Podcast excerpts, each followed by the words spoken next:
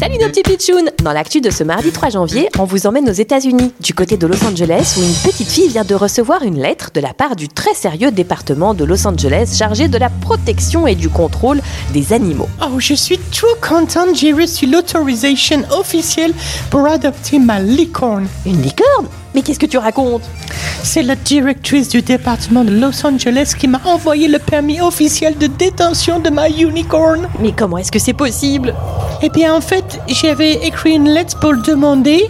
Voilà ce que j'ai écrit.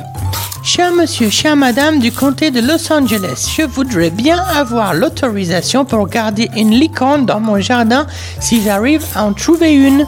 Mais, mais ils t'ont répondu Of course. Et avec le permis officiel dans la lettre. Si j'en trouve une, j'ai le droit de le garder.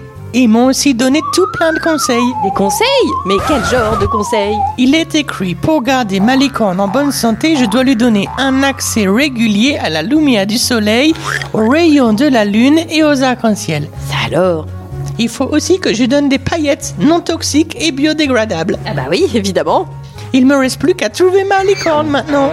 Bien sûr, c'est évident, ça alors les pitchouns, ça c'est vraiment une drôle d'actu du jour, bizarre, drôle, insolite Mais 100%, vrai.